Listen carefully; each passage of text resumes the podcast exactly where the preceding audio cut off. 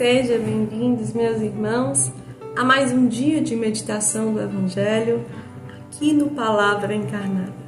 Hoje, dia 20 de abril, vamos meditar o Evangelho que se encontra no livro de São João, capítulo 3, versículos do 31 ao 36. Antes, vamos clamar a presença do Espírito Santo para que seja Ele a conduzir a nossa leitura e meditação do Evangelho deste dia. Estamos reunidos em nome do Pai, do Filho e do Espírito Santo. Amém. Vinde, Espírito Santo, enchei os corações dos vossos fiéis e acendei neles o fogo do vosso amor. Enviai, Senhor, o vosso Espírito e tudo será criado, e renovareis a face da terra. Oremos. Ó Deus que instruístes os corações dos vossos fiéis, com a luz do Espírito Santo, fazei que apreciemos retamente todas as coisas segundo o mesmo Espírito, e gozemos sempre de Suas consolações. Por Cristo, Senhor nosso. Amém. Vamos então à leitura do Evangelho. Aquele que vem do alto está acima de todos. Quem é da terra pertence à terra e fala coisas da terra. Aquele que vem do céu está acima de todos ele dá testemunho do que viu e ouviu, mas ninguém aceita o seu testemunho. Quem aceita o seu testemunho atesta que Deus é verdadeiro. De fato, aquele que Deus enviou fala as palavras de Deus, pois ele dá o Espírito sem medida. O Pai ama o Filho e entregou tudo em suas mãos. Aquele que crê no Filho tem a vida eterna.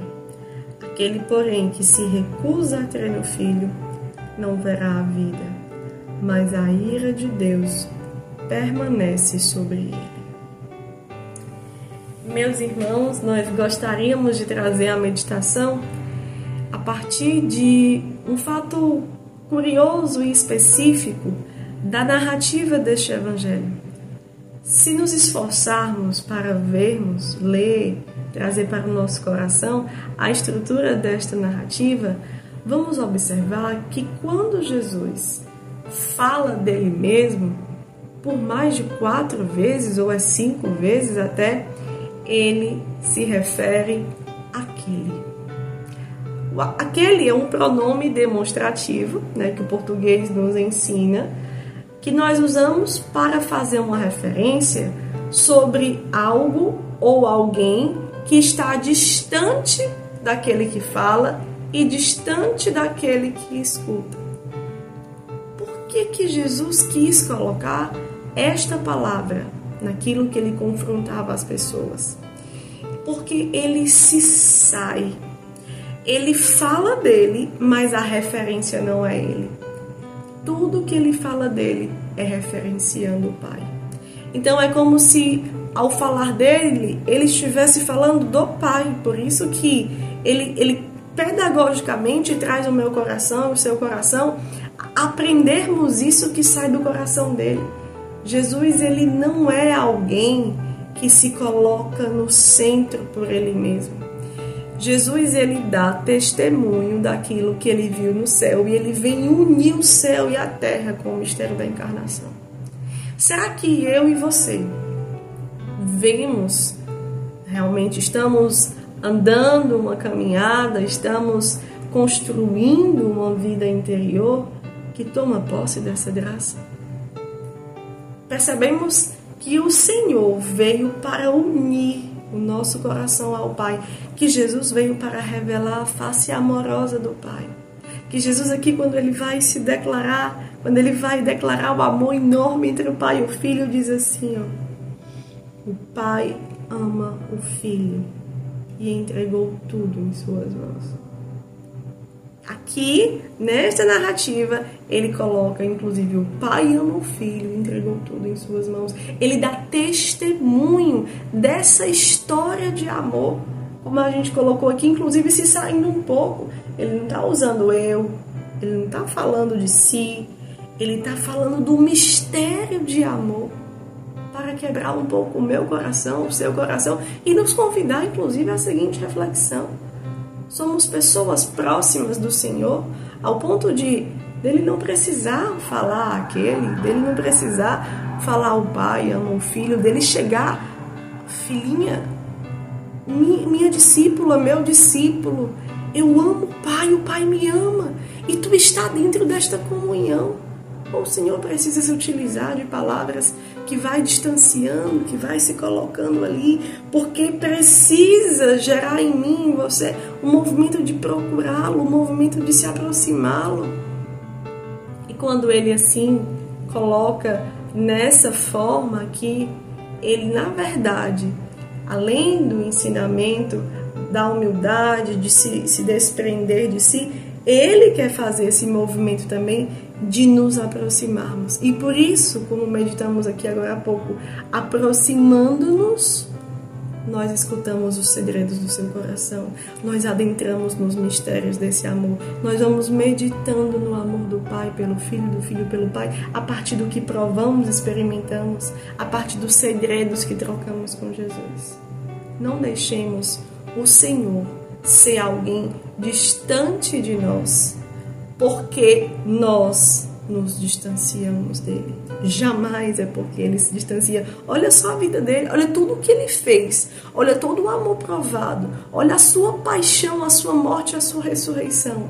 Olha a sua presença na Eucaristia, olha a sua presença ali na condição mesmo de crucificado, o irmão mais abandonado. Olha a sua presença que nos envolve, que nos atrai para sermos verdadeiramente livres, felizes. Mas como estamos provando desta graça, meus irmãos? Como estamos? Como estamos nos relacionando com o Senhor? Como estamos querendo livremente nos aproximar? E como também estamos aprendendo com a sua postura de sempre se sair de si mesmo por dar testemunho do Pai.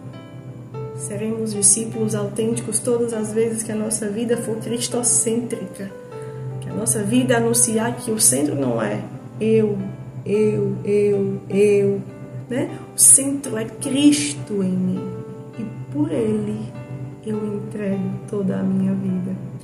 Por Ele, com Ele, nele eu faço um movimento de amor do pai para o filho. Eu também entrego tudo nas mãos do filho, porque eu o amo.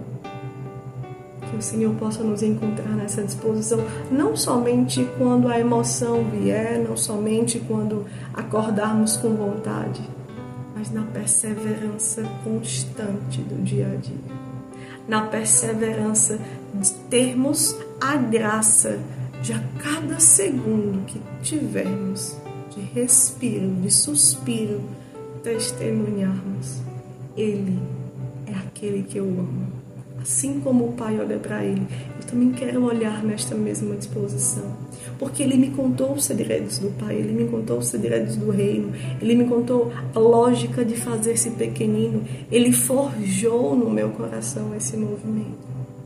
E assim testemunharemos uma vida verdadeiramente feliz, a perfeita alegria, a disposição de trocar tudo, tudo, para ganhar por tudo que é Ele nas nossas vidas.